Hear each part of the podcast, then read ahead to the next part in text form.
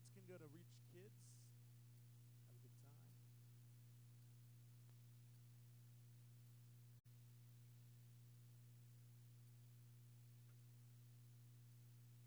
All right, so uh, as you know, we are in the midst of our Engage series, and part of that is uh, engaging with the mission of Jesus by, by engaging with the giving process. So, uh, thanks, Tom, for sharing. Um, so, if you didn't get one of the, um, the Engage 2020 cards, this is just our way to, to think about okay, how do I want to give? How do I want to shape my heart towards the mission of Jesus Christ? Um, we have another week to think about that and consider okay, how, how can I engage with the mission through giving? Um, that in giving these treasures, we would ultimately treasure Jesus Christ more, that we're shaping our hearts as we give. Um, but uh, today we're going to talk about a different aspect of engaging with the mission of Nothing But Jesus. And I think this one is uh, more fundamental than giving. That, well, while giving has kind of strong implications, it can indicate where our heart is at. Um, the thing that we want to most fundamentally engage with is worshiping Jesus Christ. And that's what we're going to talk about today, is worshiping Jesus. And ultimately, we're going to see uh, the story of the, the three wise men. These, these three Gentiles who were far off from Christ, but who so longed to worship that they, they went miles and miles. They traveled for the great joy of worshiping Jesus Christ. And I want this to be kind of a, a picture for us of what it looks like to engage with the mission of Jesus by engaging with Jesus Christ himself. They would enjoy him and delight in him and pursue him for that reason. So, um, we're going to look at some obstacles to engaging with Jesus through worship, and then we're going to talk about um, the heart of what it looks like to really engage with Jesus, to really delight in him. So, with that in mind, let's turn to uh, Matthew 2, verses 1 through 11. Matthew 2, verses 1 through 11. We're going to see this very familiar story of the three wise men, the Magi, who are coming to worship. Read with me. Now, after Jesus was born in Bethlehem of Judea in the days of Herod the king, behold, wise men or magi came from the east to Jerusalem, saying, Where is he who has been born king of the Jews? For we saw his star when it rose and have come to worship him. When Herod the king heard this, he was troubled, and all Jerusalem with him. And assembling all of the chief priests and scribes of the people, he inquired of them where the Christ was to be born. And they told him, In Bethlehem of Judea, for so it is written by the prophet. And you, O Bethlehem, in the land of Judah, are by no means least among the rulers of Judah, for from you shall come a ruler who will shepherd my people Israel. Then Herod summoned the wise men secretly and ascertained from them what time the star had appeared. And he sent them to Bethlehem, saying, Go and search diligently for the child, and when you have found him, bring me word that I may come and worship him too. After listening to the king, they went on their way, and behold, the star that they had seen when it rose went before them until it came to rest over the place where the child was. When they saw the star, they rejoiced exceedingly with great joy. And going into the house, they saw the child with Mary, his mother, and they fell down and worshiped him. Then, opening their treasures, they offered him gifts gold and frankincense and myrrh. And being warned in a dream not to return to Herod, they departed to their own country by another way. Let's pray.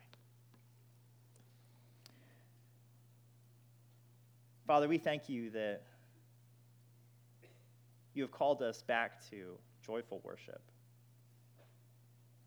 And Father, we thank you that you don't give us anything less but fullness of joy by giving us Jesus and nothing but Jesus and calling us to delight in nothing but Jesus. Father, we ask that you would shape our hearts, that we would joyfully receive that, that calling, that role to be worshipers of Jesus Christ. And Father, I ask that you would show us how we can engage in the worship of Jesus and Father, what obstacles are in our way? What things we are worshiping besides Him?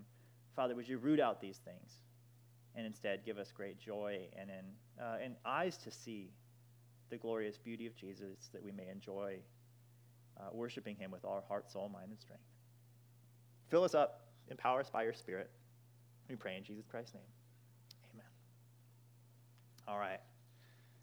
So we see this, uh, this ultimate call that if you're going to engage with Jesus, if you're going to engage with nothing but Jesus, you are going to be engaging with the worship of Jesus Christ himself. 2 1. Now, after Jesus was born in Bethlehem of Judea in the days of Herod the king, behold, wise men came from the east to Jerusalem, saying, Where is he who has been born, King of the Jews? For we saw his star when it rose and have come to worship him. Now, this seems like a pretty obvious statement, but uh, to engage with Jesus is to engage in worshiping this one.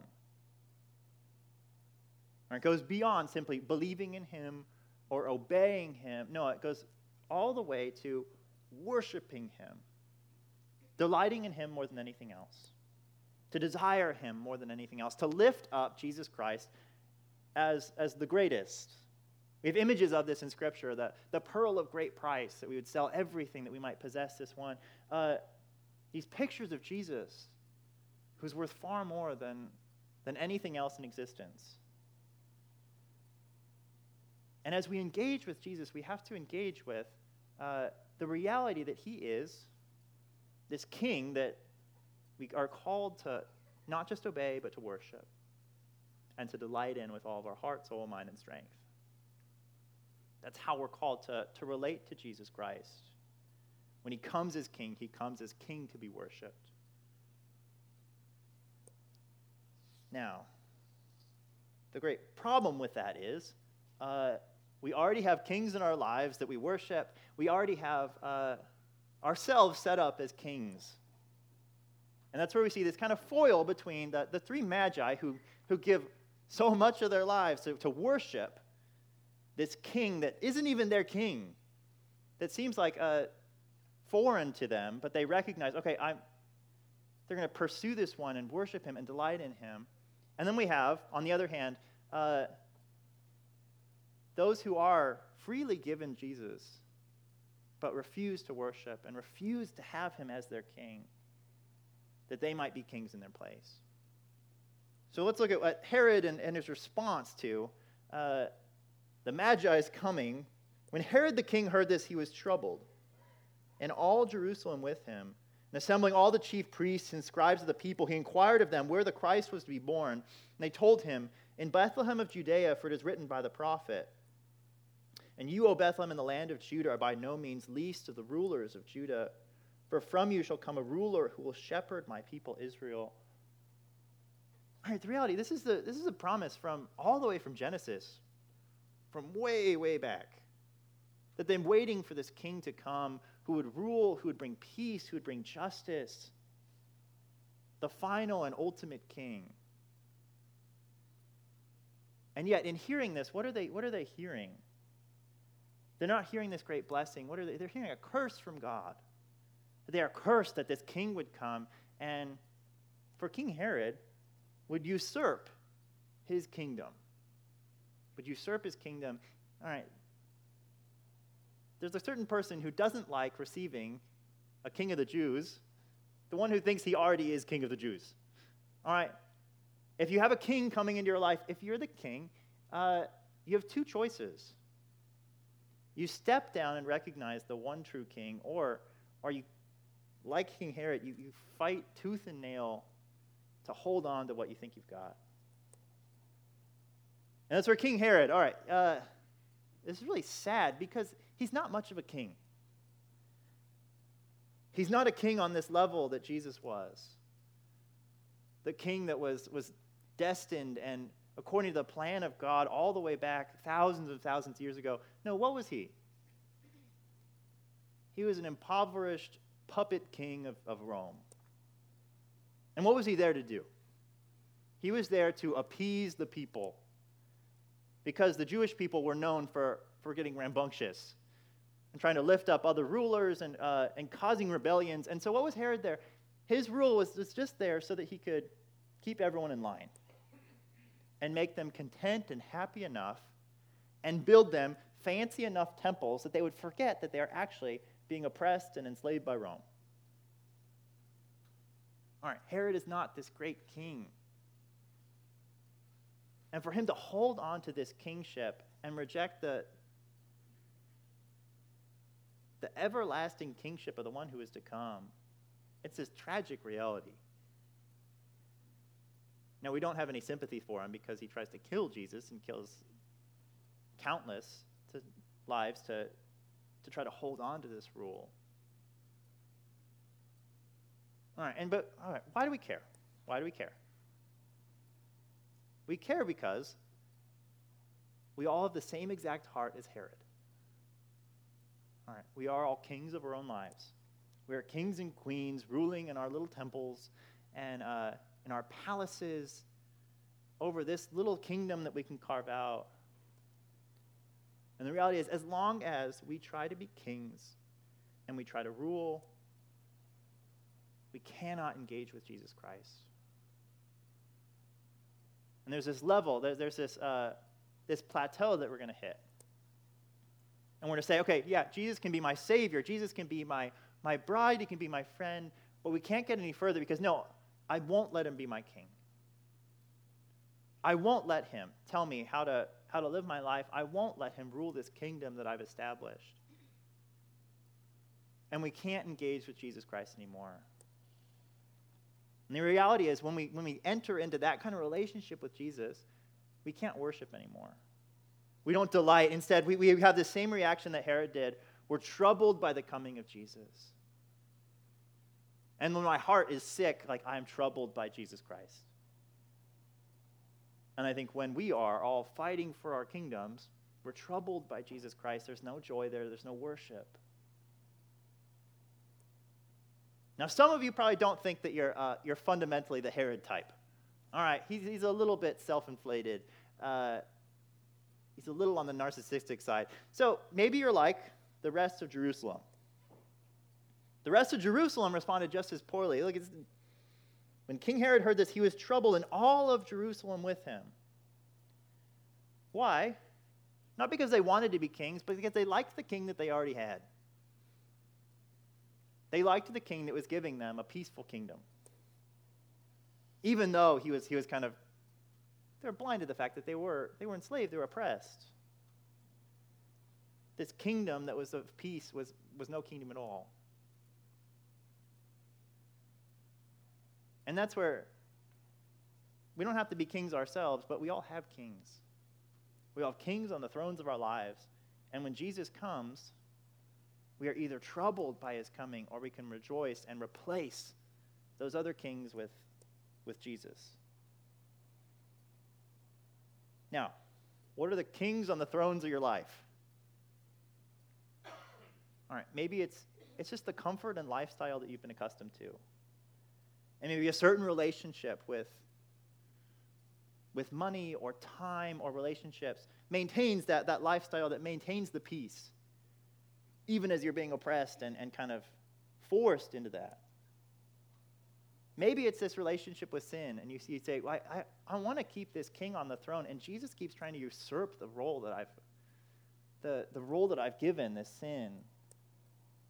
I want to hold on to it so I can't hold on to Jesus. Or maybe it's good things that you've just lifted up way too high. And as Jesus comes in, you recognize, okay, he's going to shake these things, but I'm not going to engage with Jesus in these areas. I'm going to keep him contained. He's not going to be king. He's going to be prince. He's going to be friend of my life. He's not going to be Lord.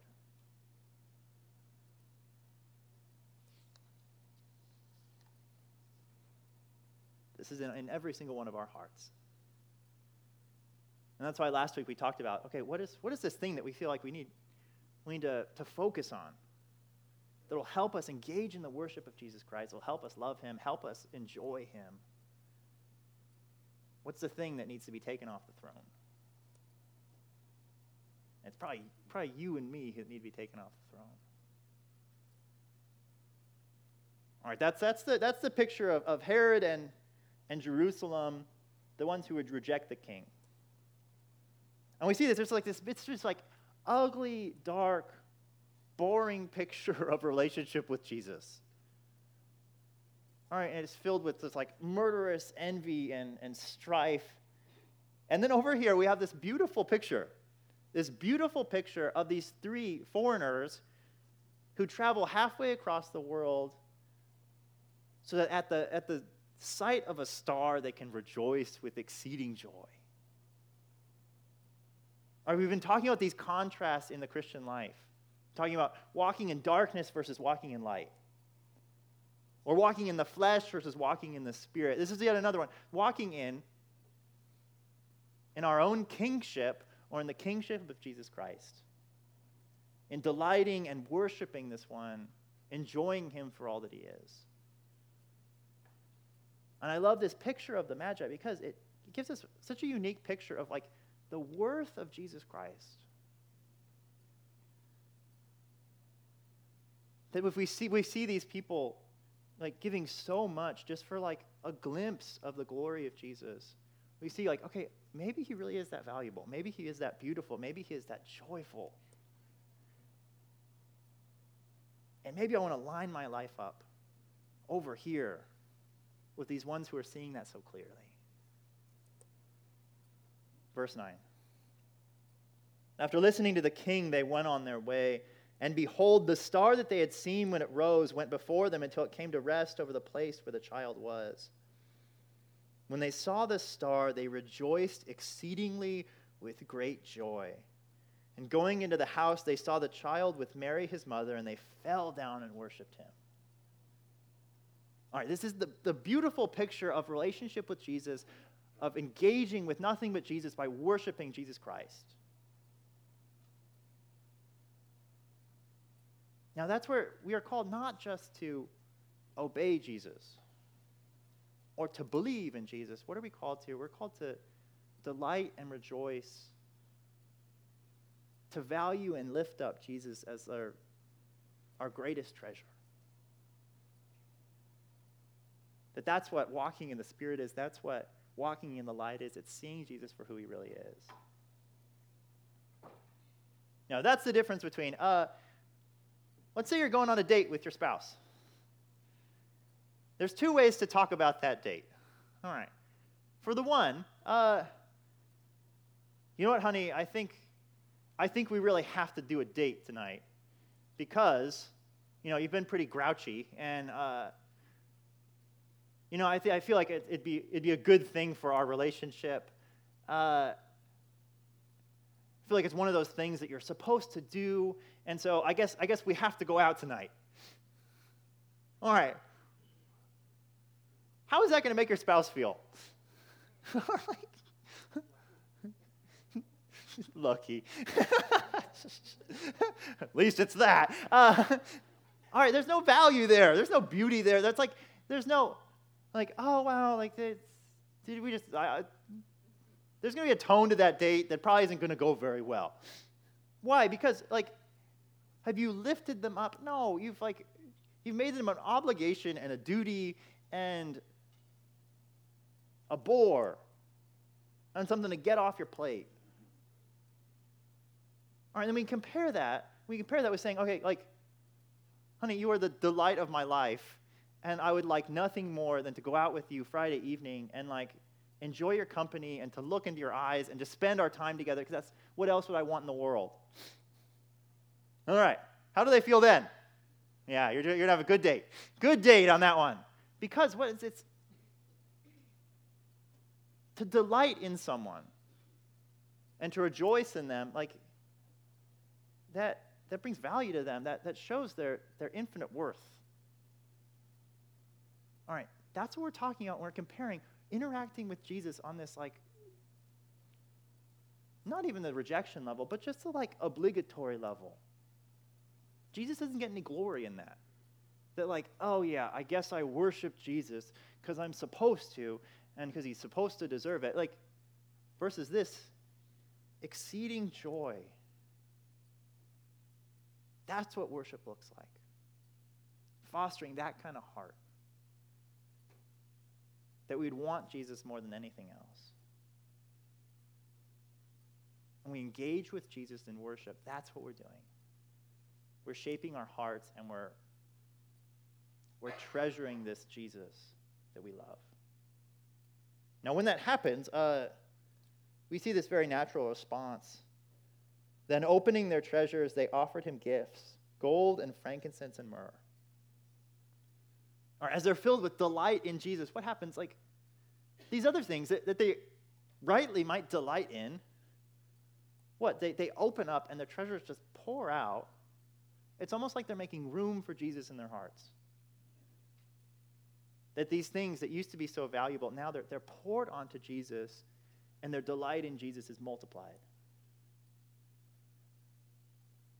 That's where this is so much more, like last time we talked about giving, this is so much more fundamental than that. If we don't delight in Jesus, then we're never going to get this to this place of a joyful giving. We're never going to get to the place of really enjoying Jesus and seeing him rightly and, and loving the Christian life because it gives us Jesus.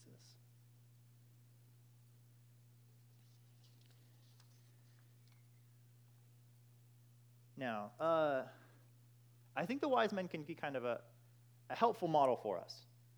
A helpful model in how we can take a, kind of take the next step in engaging with Jesus through worship.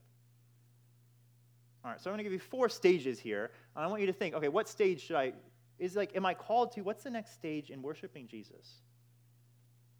All right, first, first, maybe you need to start looking at the stars. All right, you need to look at the stars, you need to figure out if this king of the Jews is actually the king of the earth. And you're sitting in the Orient, and you're off in no man's land, and there is a king. And you need to realize that there is a king over this whole earth. And that there's a king that rightly deserves to be worshiped. And if you worship him, there's great joy in worshiping him. You need to ask yourself okay, do I believe in this king? And if I do believe in this king, am I going to worship him?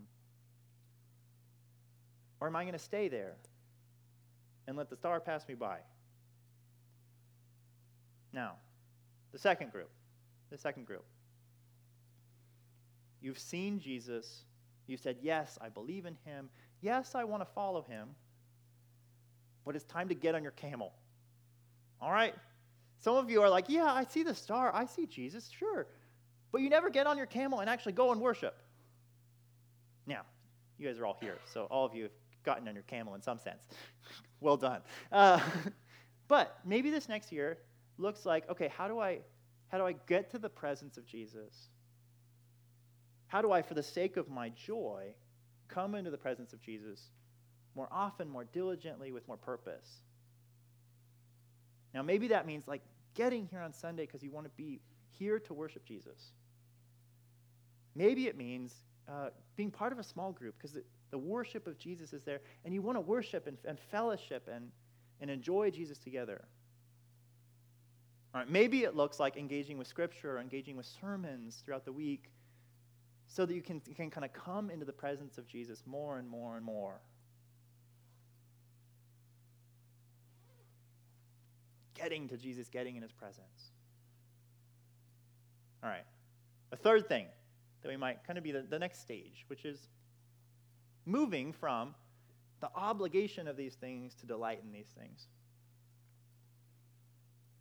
That there's one thing to show up, and there's another thing to show up with great joy and a smile on your face. And to read your Bible and be like stoked about the fact that Jesus is there and that he's pouring out his grace there.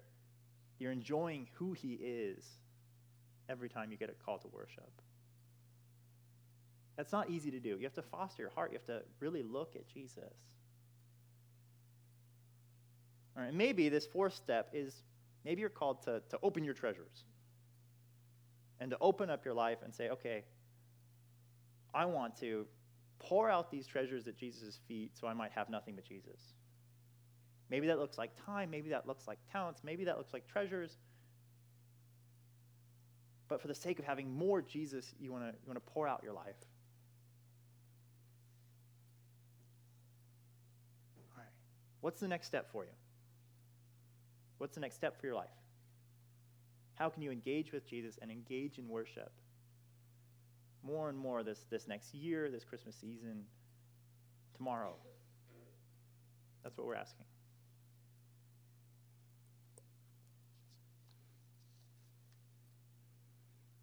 Now, before you decide what you want to do, uh, we want to see Jesus. We want to see Jesus, and we want to see the get a glimpse of, of what these magi are really seeing. Now, first, we want to remind ourselves okay, who is this, this Son of God? Who is this Son of God? All right, he's called the Word. He's called the Word. So when God, God created all things, he spoke, and he spoke through Jesus Christ. That through Jesus and for Jesus, all existence came to be. What is the name of this, of this one, the Son of God? All right, when, when they asked his name, all right, he's, he's the great I am.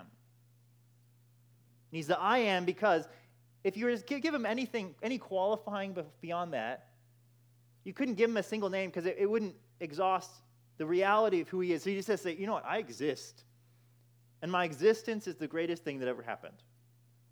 And yeah, I can have a hundred other names, but before every other name, I just am and I'm greater than any other thing. And this is the one who, who dwells in the heavens and who's surrounded by, by angels calling out day after day after day Holy, holy, holy is the Lord God Almighty. And who fellowshipped on his right and in his left with the, the Trinity, the other two persons of God, the Father and the Holy Spirit. And he dwelled there in, in holiness and beauty for all eternity before and for all eternity to come. This is the one who, who wraps himself in light and clothes himself with glory. This is the one who is the, the final judge for sin, who cannot stand in darkness, that cannot be approached without perfect holiness. That's who we're talking about. We're talking about that, that God, come down, come down, come down and here he is lying in a manger. And now, what, what, is, what is he, what's echoing in his ears? Not holy, holy, holy is the Lord God Almighty by fiery angels. What is he hearing? He's hearing goats and cows. And who's at his right and left hand? Not the Father and the Holy Spirit. No, this, this 16 year old girl who's totally lost and, and their, her husband that tried to divorce her because he had no idea what's going on. Right? These are now his, his caregivers that he might survive. All right, what is he clothed in? Not glory and light. What is he clothed in? He's, he's wrapped in swaddling clothes, laying in the hay. This is that God become poor and become weak, suffering, for us as our king. Now, that first picture of Jesus, that alone would be cause for, for great joy and worship. All right, and then we have that, that second picture the picture of, of Christmas, and that should give us greater cause to, to worship with exceeding joy. All right, and then we have the third picture. We take that that Jesus. And then he did all of that so he could come up here. So you take on not just poverty and suffering, so you take on shame and humiliation. And who is at his, his left and right hand this time? Two criminals mocking him as they're judged.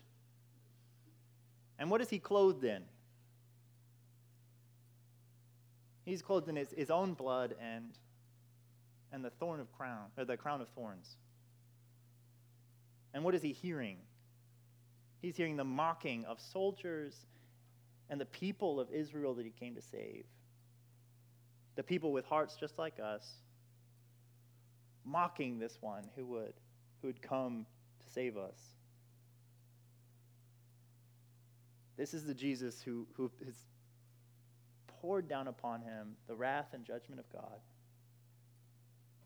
who has taken our sins upon his shoulders.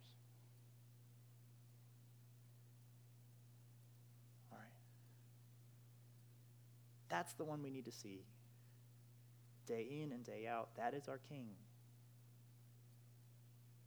That is the one who, who loves us and who, who lavishes grace upon us, who rules in the heavens and who calls us like, come, come and come and worship. Come and delight in me as I as I give myself for you. Now I have to say, who do I want to be king? I want I want him to be king. And as I really see Jesus, I start to see, okay, maybe I need to get off the throne. Maybe there's one who is, who is far better. Maybe there's one who has a plan that actually is, is far better than the plan that I would have for my life.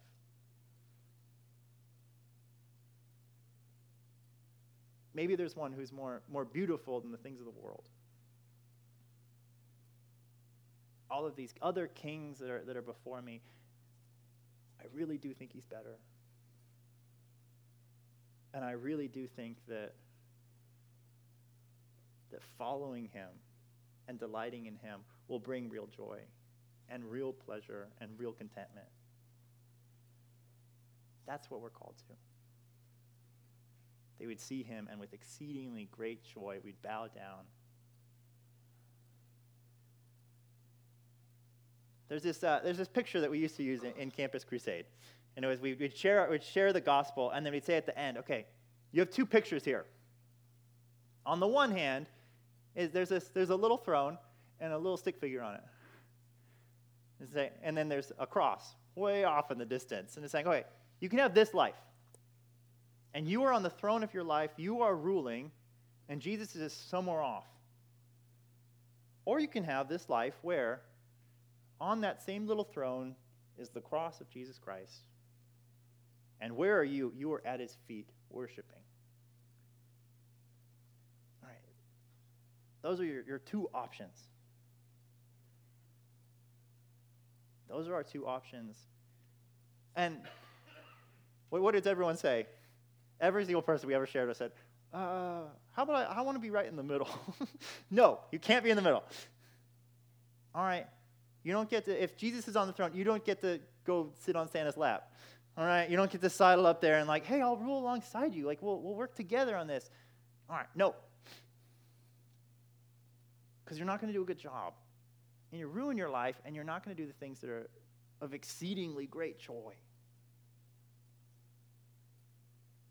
All right, so what are we called to? Day by day by day, we engage with Jesus to get off the throne and to enjoy the fact that he is king.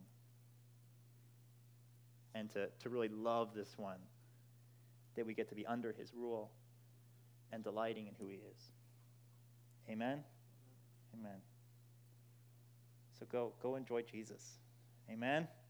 All right. Any questions? If it's about elaborate details related to the Magi, please don't ask. what country were they from? Good? All right, let's pray. Father, we thank you for Jesus, and we confess that so often we have other kings, and, and we want to be the kings of our lives, and we want to we want to worship other things and we are troubled by your coming.